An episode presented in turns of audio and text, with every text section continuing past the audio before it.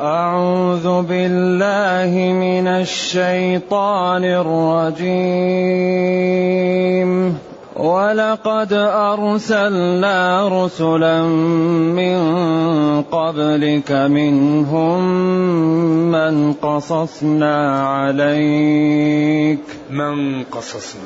منهم من قصصنا. من قصصنا. من قصصنا عليك.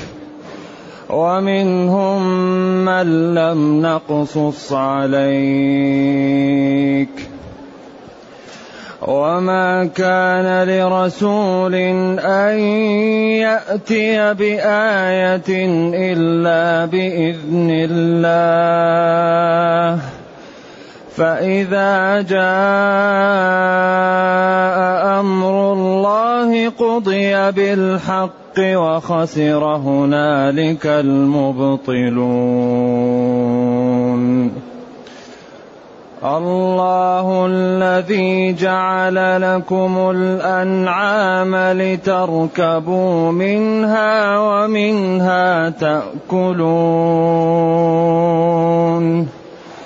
ولكم فيها منافع ولتبلغوا عليها حاجة في صدوركم وعليها وعلى الفلك تحملون. ويريكم آياته فأي آيات الله تنكرون؟ أفلم يسيروا في الأرض فينظروا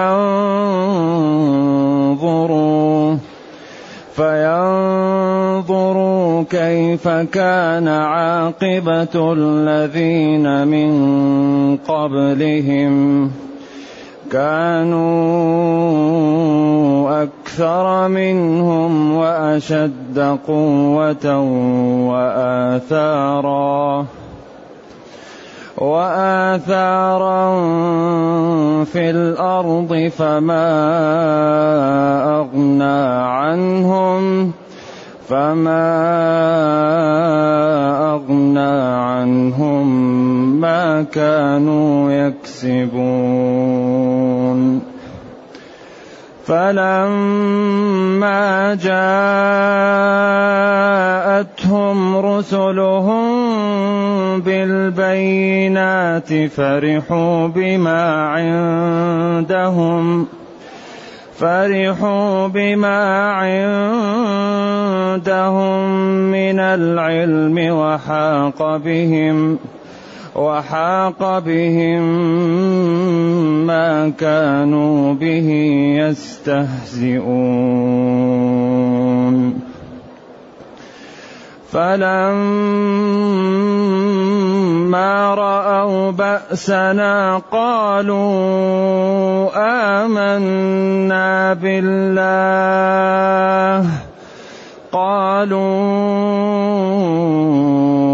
آمنا بالله وحده وكفرنا وكفرنا بما كنا به مشركين.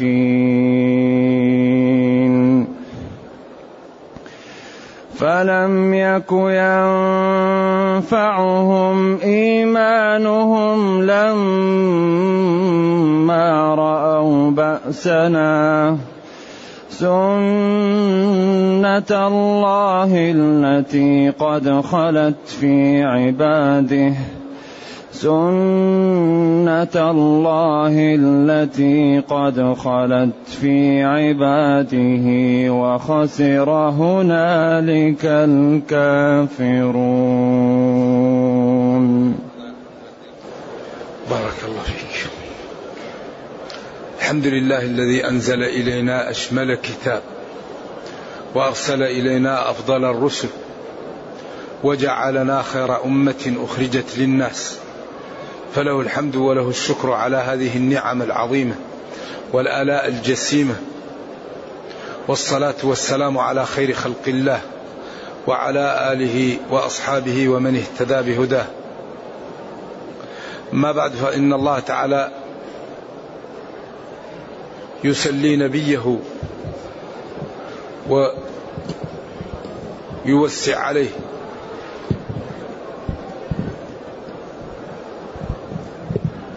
ويبين له أن ما حصل معه حصل لرسل ذكرت له ولرسل لم تذكر له. ولقد أرسلنا رسلا من قبلك. والله يا نبي لقد تكيد. أرسلنا بعثنا. بعثناه نبأناه وأرسلناه لأن كل رسول نبي. ويقول بعضهم وليس كل نبي رسولا. لكن هذا الكلام يحتاج إلى أدلة. لا شك أن النبوة تسبق الرسالة. نعم. ولقد أرسلنا أي ولقد أرسل الله أرسلنا النون لله. رسلا كثيرة شرفاء عظماء أتقياء فضلاء. من هؤلاء من قصصنا عليك؟ كنوح وهود وشعيب وصالح ولوط وإبراهيم. ومنهم من لم نقصص عليك. ومن هذه الرسل لم نقصصهم عليك. لا يعلمهم إلا الله. اذا لا يعلم عدد الرسل إلا الله. لأنه قال منهم من قصصنا عليك؟ ومنهم من لم نقصص عليك. لم ننزل عليك فيهم شيء. وما كان لرسول أن يأتي بآية لقومه أو لمن طلبوها منهم منه إلا بإذنه إلا بإرادة الله وطاعته لأن الرسل عبيد لله ومطيعون لربهم فإذا قال لهم افعلوا يفعلوا. وإذا أنزل عليهم شيء يبلغوه للناس ما يمكن يعمل شيء. لكن عليهم أن يبلغوا ما جاءهم إن عليك إلا البلاغ. ولو شاء ربك لآمن من في الأرض كلهم جميعا. أفأنت تكره الناس حتى يكونوا مؤمنين؟ إذا وما كان لرسول وما صح له أن يأتي لقومه بآية من نفسه. لا. يأتي بها بإذن الله وبإرادته. فالله هو الذي يعطيها له ويدربه عليها. ولذلك أغلب الرسل إذا جاءتهم الآيات في أول أمرها خافوا. نبينا صلى الله عليه وسلم جاء ترعد فرائصه. وقال زملوني. قالت له زوجه كلا لن يخزيك الله. إنك لتصل الرحم وتحمل الكلب وتعين على نوائب الدهر. الله لا يخزيك لا. فذهبت به إلى ورقة. قال ما الذي جاءك؟ قال أتاني. لأنه كان يأتيه في النوم ويأتيه فجبريل أخذه وغطه ثم غطه. قال له قرأ قال ما أنا بقارئ. غطه قال اقرأ. قال ما أنا بقارئ. أي لا أعرف القراءة. بعدين قال اقرأ باسم ربك. فلما ذهبت به إلى ورقة قال ليتني فيها جذع إذ أخرجك قومك. قال أو مخرجيهم؟ قال نعم ما جاء أحد بالدين إلا أخرج. هذا الدين أي واحد يتمسك به لازم ينال منه. حتى في بيته وفي زملائه. أي واحد يتمسك بالدين لا بد ينال منه. وما كان لرسول وما صح له أن يأتي بآية بأدلة وبراهين يأتي بها لقومه إلا بإذن الله إلا بوحي من الله وشرع وإرادة منه أن يبلغ ذلك.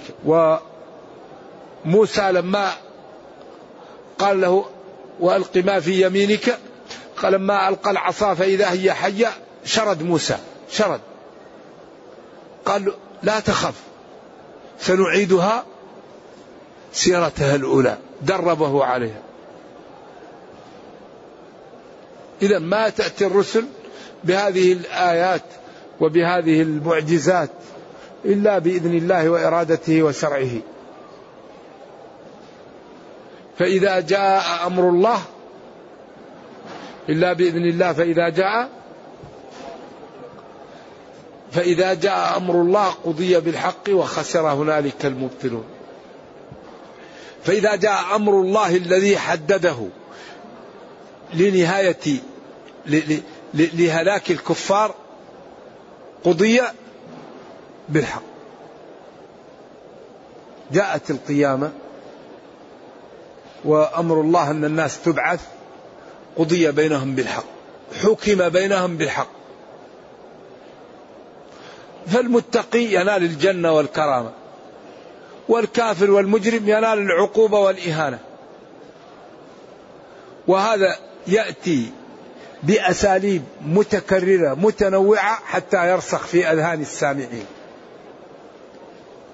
لا تعدو صفحات إلا وفي هذا المعنى حتى يرسخ في أذهان الناس. فريق في الجنة وفريق في السعير. يوم تبيض وجوه وتسود وجوه. أولئك حزب الله ألا إن حزب الله هم المفلحون. أولئك حزب الشيطان ألا إن حزب الشيطان هم الخاسرون. للذين أحسنوا الحسنى والزيادة. بعدين إلى أن قال والذين كسبوا السيئات جزاء سيئة. إذا يقول جل وعلا فإذا جاء أمر الله يوم القيامة قضي بالحق. يعني حكم بين الناس بالحق بالعدل. المتقي ينال الجزاء الأوفى والكافر ينال العقوبة. والذي استوت حسناته وسيئاته لا يدخل في الجنة ولا في النار على بعض الروايات. كل واحد ينال جزاؤه. ولكن قالوا في النهاية الذي استوت حسناته وسيئاته يدخل الجنة. على أصح التفاسير في قوله ونادى أصحاب الأعراف وخسر. نقص. هنالك. هنا هذا أصل للمكان ولكن استعير هنا للزمان. أصل هنا للمكان لكن هنا فيها معنى الزمان. هنالك مكان المبطلون الذين لا يصلون ولا يعبدون الله ويكفرون ويكذبون. يعني الكافرون الكاذبون الجاحدون. والخسارة هي أن يتاجر الإنسان ويجد رأس ماله نقص فالخاسر هو الناقص. الخسارة النقصان. أي نقص الكافرون ما كان هيئ لهم من إعطائهم العقل والوقت وإتيانهم الرسل ليتاجروا بهذا رأس المال وهو العمر فيكسبوا فيه المنازل العالية والذكر والمحمدة والشرف والعزة والرفعة فضيعوا العمر ولم يعملوا فيه فخسروا فنقصوا فلم يجدوا حسنات. ولذلك قال قل إن الخاسرين الذين خسروا أنفسهم وأهليهم يوم القيامة حيث منازلهم في الجنة ورثها أهل الجنة وبقي في النار.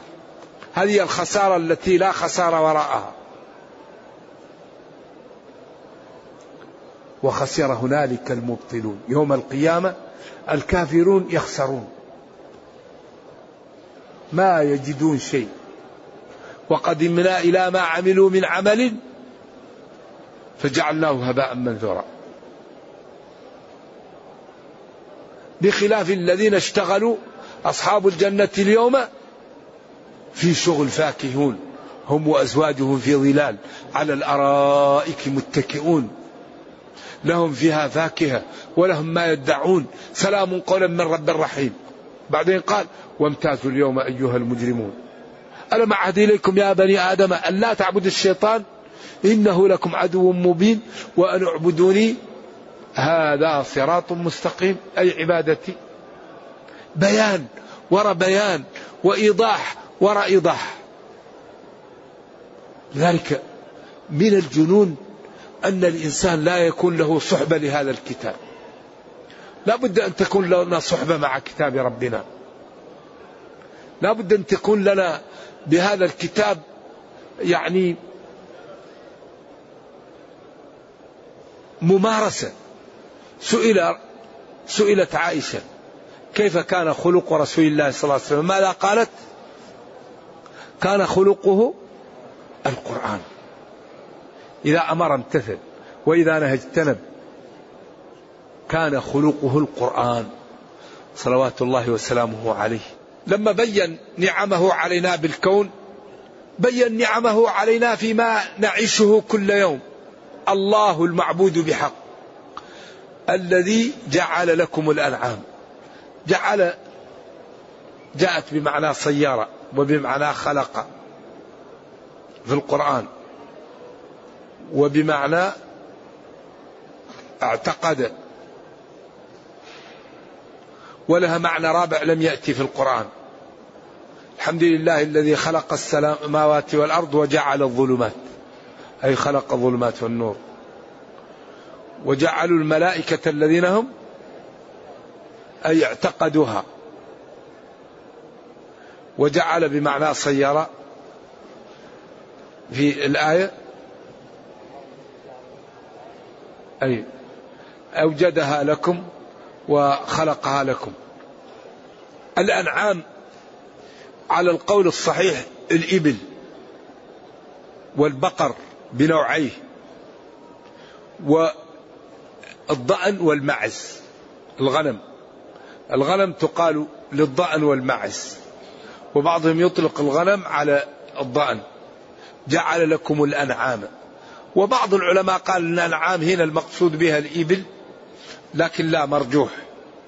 إذا الأنعام هي الإبل والبقر والغنم. جعلها لكم وخلقها لكم لتركبوها. لا لأجل لكم لتركبوها. نعم لي لتركبوا منها أي من بعضها كالإبل. وبعضها تركبوها لكن قليل كالبقر لكن قليل تزرعوا عليه لكن ركوبه قليل. ومنها تأكلون اللحم.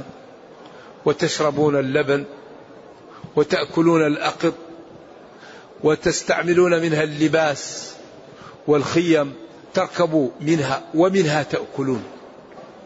هل منها كلها تبعيض أو لبيان الجنس؟ أقوال للعلماء. ولكم فيها منافع. إذا تركبها وتأكلوا منها. ولكم فيها منافع كما قال ومن أصوافها وأوبارها وأشعارها ومن جلودها ومن شحمها ومن يعني ما يخرج من منها. ولكم فيها منافع ولتبلغوا عليها حاجة في صدوركم. حاجة يعني تريد حاجة بعيدة في صدورك تريد أن تصلها ما يمكن تصلها إلا بالأنعام. أو وعليها أي على الإبل وعلى الفلك تحملون. هنا امتن وانجر الكلام إلى الفلك التي يسخرها الله في البحر. تحملون فيها والإبل تحمل أثقالكم إلى بلد لم تكونوا بالغيه إلا بشق الأنفس. وهذا السياق امتنان ليشكر الخلق ربه ويتبع رسله. هذا الامتنان وهذه النعم تكرر للخلق ليشكروا ويقول لئن شكرتم لأزيدنكم ويريكم يوضح ويبين لكم. أراه يريه إذا بين له وأوقفه عليه آياته الكثيرة. فأي آيات الله تنكرون أي لأنها جامدة ما أنثها ما قال فأية آيات الله أو فأية وهو جائز لكن أفصح كذا في القرآن. آياته في القدرة آياته في النعم آياته في الدفع آياته في العلم آياته في الانتقام آياته في الإكرام. آيات لا تنتهي. قل من يكلأكم بالليل والنهار من الرحمن؟ له معقبات من بين يديه ومن خلفه يحفظونه. آيات. يعني من أكبر الآيات أن كل من في الكون يرزقه الله. من النملة إلى الفيل. وما من دابة في الأرض إلا على الله رزقها. قال العلماء إن بحث الخلق عن الرزق وتفكيرهم فيه وتضييعهم لأوقاتهم للبحث عن الرزق. قالوا هذا من قوة الضمان.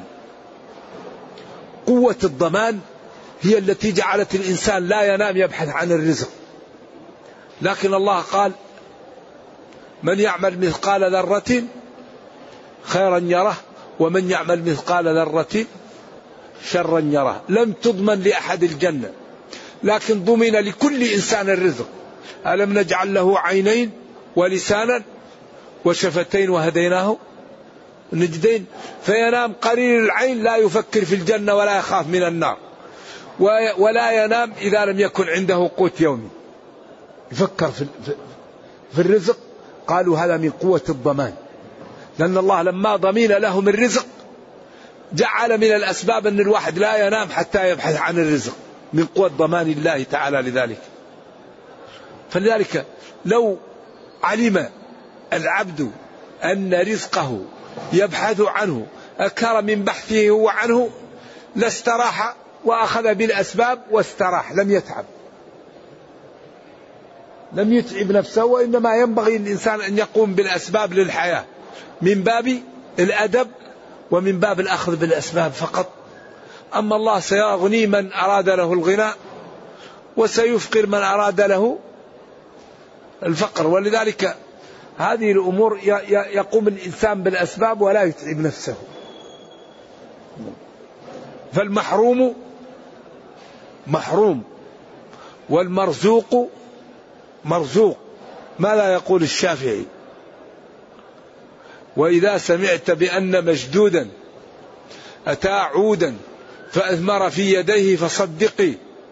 وإذا سمعت بأن محروما أتى ماء ليشربه فغاد فحققي. ومن الدليل على القضاء وكونه بؤس اللبيب وطيب عيش الأحمق. ف يعني الإنسان أهم شيء أن يعتني بالواجب عليه. لا شك أن المسلم ينبغي أن يبحث عن رزقه ويغني نفسه ويساعد ضعفة المسلمين وأن لا يكون من الضعفة لأن المؤمن القوي خير وأحب إلى الله من المؤمن الضعيف. احرص على ما ينفعك ولا تعجزن ولا تقل لو أني لو أني. يا سلام. والله هذا الدين دين غاية في الجمال والحسن. لكن مما يطمئن النفس أن رزقك يأتيك. فلا تعت... فلا تتعب قلبك. قم بالأسباب وكل الأمور لله. ف... ولذلك أغلب ما تجد يعني يزلزل الناس الرزق. لأن الله تعالى لما ضمن للجميع الرزق جعل في القلوب محبة الرزق للبقاء. ولذلك الأمور التي تبقي الإنسان هي أعز شيء على الإنسان. شهوة الطعام وشهوة الجنس. لأن هاتان الشهوتان هما الذي بهما يبقى الكون. فإذا لم يكن الإنسان عنده شهوة طعام وما أكل يموت وإذا لم يكن عنده شهوة الجنس تفنى الناس. فلذلك يدبر الأمر تدبير هائل. فهاتان الصفتان هي التي بهما يبقى الكون. فلذلك تجد الناس تحرص عليهما لأنه بهما البقاء. تدبير عجيب. فلذلك الذي يتقي الله يرزقه الله. أكبر سبب للرزق التقى. أكبر سبب للعز التقى. أكبر سبب للرفعة التقى. أكبر سبب للاحترام التقى. أكبر سبب لتدمير أعدائك التقى.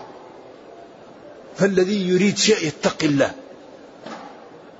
ما رأيت أنفع للمسلم في الدنيا من التقوى. تتقي الله يحميك تتقي الله يغنيك تتقي الله يدمر أعدائك تتقي الله يجعل لك من كل ضيق مخرج. لذلك نحن ربنا كريم وقادر فنأتي البيوت من أبوابها. من أراد الغنى يغنيها الله من أراد العزة يعزه الله من أراد الصحة يصححه الله من أراد الأبناء يعطيها الله له. ما الذي تريد؟ الله يعطيك. بس أنت سر على الطريقة التي رسم لك ربك وما أردته يعطيه لك. وهو لا يخلف الميعاد. لكن الإنسان عجول الإنسان هلوع الإنسان كفور الإنسان ضعيف الإنسان ملول. ما يتمالك أبدا. لما يعطيه النعم يكفر بها. هذا بني إسرائيل قالوا نريد البصل والقثة ونريد ما نريد المن والسلوى. قال أتستبدلون الذي هو أدنى بالذي هو خير؟ اهبطوا مصرا. فإن لكم ما سألتم. إنسان هلوع هلوع. إذا مسه الشر جزوع وإذا مسه الخير منوع إلا المصلين؟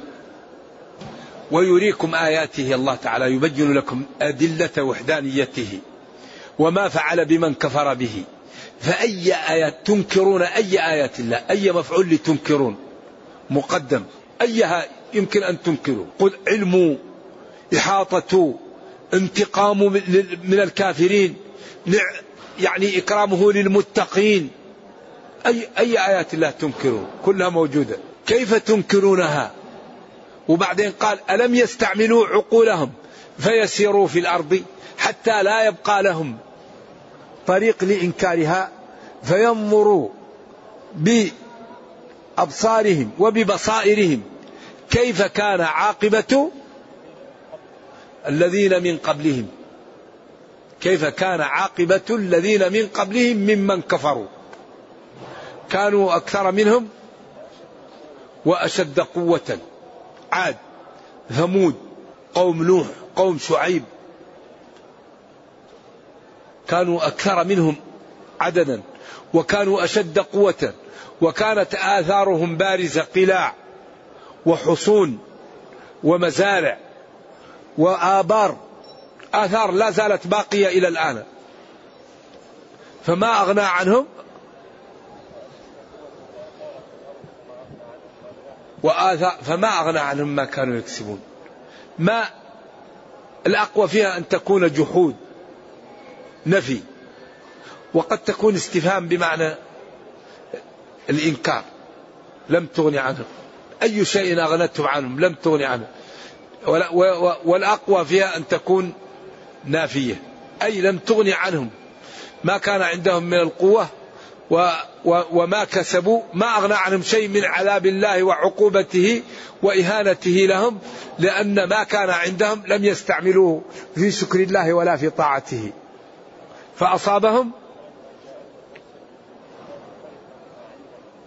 فما أغنى عنهم ما كانوا يكسبون أي ما كانوا يجمعون من المال والقوة والحصون. فلما جاءتهم فحين جاءتهم رسلهم بالبينات الأدلة الواضحة. فرحوا بما عندهم من العلم وحاق بهم ما كانوا به يستهزئون هنا في خلاف بين العلماء. فرحوا قيل هذا للكفار وكل الضمائر للكفار. وهذا أقوال المحققين. وقيل فرحوا بما عندهم من العلم.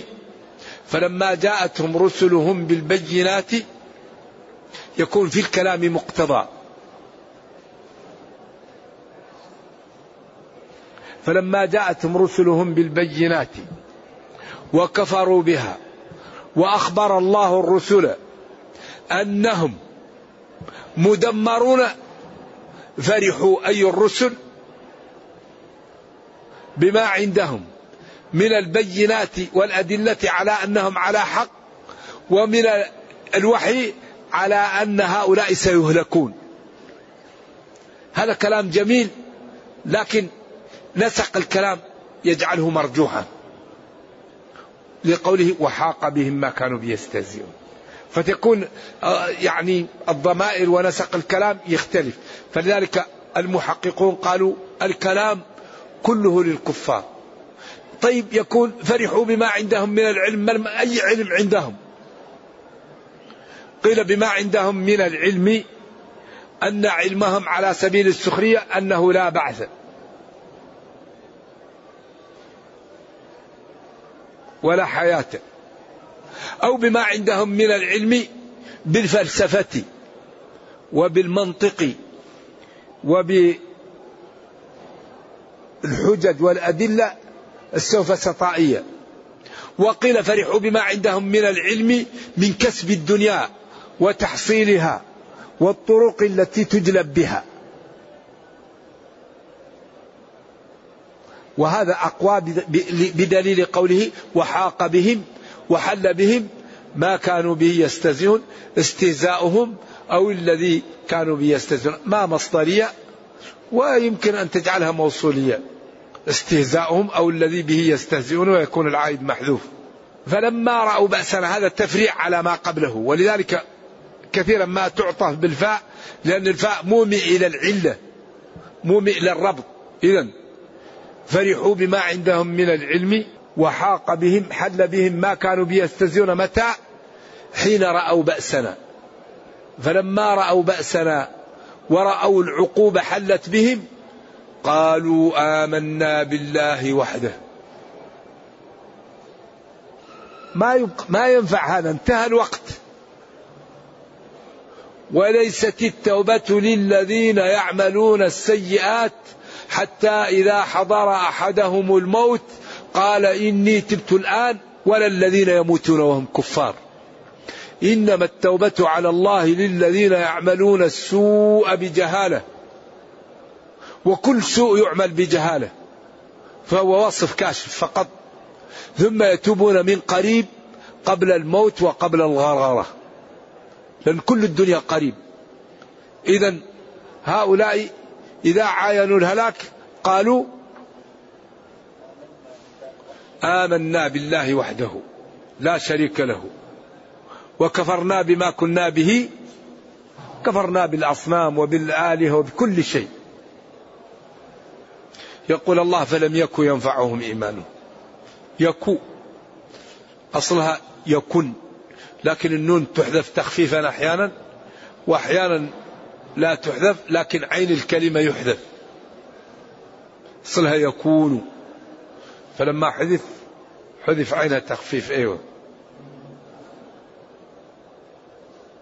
فلم يكن أي فلم يكن لينفعهم إيمانهم. حين رأوا بأسنا رأوا العقوبة حلت بهم. سنة الله. سنة مصدر. سن ذلك سنة النائف عن فعله. وقد نجعلها منصوبة على إيش؟ على التحذير. احذروا سنة الله في المكذبين لا تحل بكم. فلا تكفروا ولا تفجروا. فإن سنة الله في أولئك الهلاك فاحذروها. احذروا أن تسلكوا الطريقة التي تأتيكم سنة الله فتهلكوا بها. نعم. سنة الله قد خلت في خلق الله من قبل وخسر نقص وغبن وعوقب هنالك يوم القيامة الكافرون. ولذلك هذه الجملة فيها ثقل سنة الله. المجرمون يعذبون. قد خلت من قبل في كل الأمم وخسر نقص حظه ووقع في الهلاك والورطة. هنالك الكافرون فاعتبروا. وخذوا من أنفسكم لأنفسكم قبل أن يفوت الأوان فالحمد لله نحن لا زلنا في الدنيا. الحسنة بعشر أمثالها ومن تاب تاب الله عليه. ولا يهلك على الله إلا هالك. من نام يسامح ومن نسي يسامح ومن اضطر يسامح ومن تاب يسامح.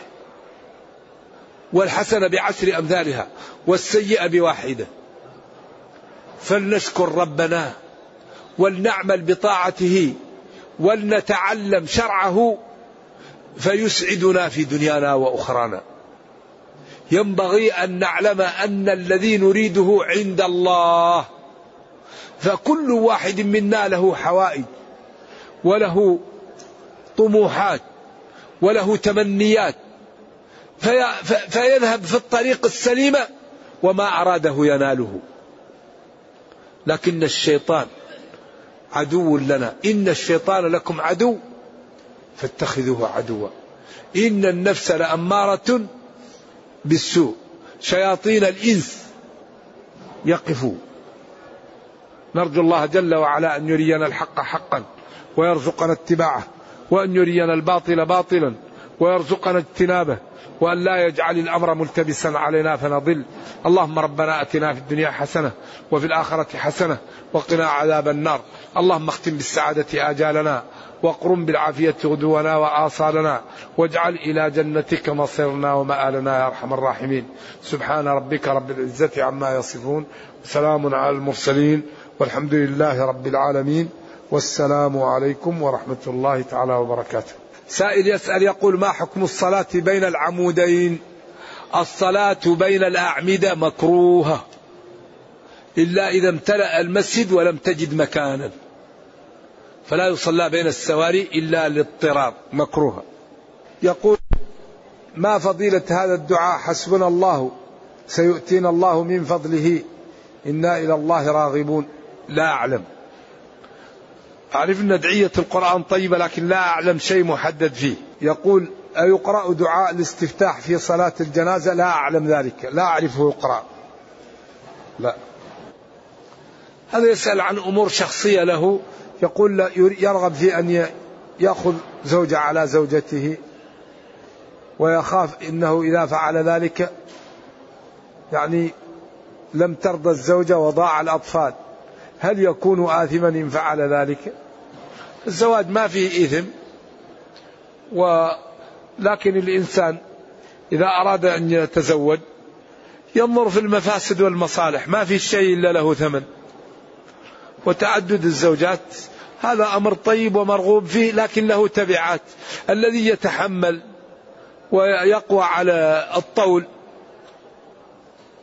وهو وعنده مقدرة وعلم وتقى وإمكان. هذا أمر طيب. والذي لا يستطيع فواحدة أو ما ملكت أيمانكم. وكل إنسان يعرف نفسه. نعم. يقول ما نصيحتكم لمن بدأ في يدعو إلى الله علما بأنه بدأ الالتزام قريب.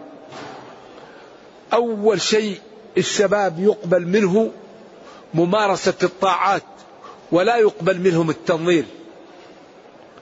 أي شاب يقبل منه قيام الليل حفظ المتون أن يصلي في المسجد أن يبر بوالديه أن يكرم جيرانه أن يحترم الكبير فتكون دعوته دعوة عملية.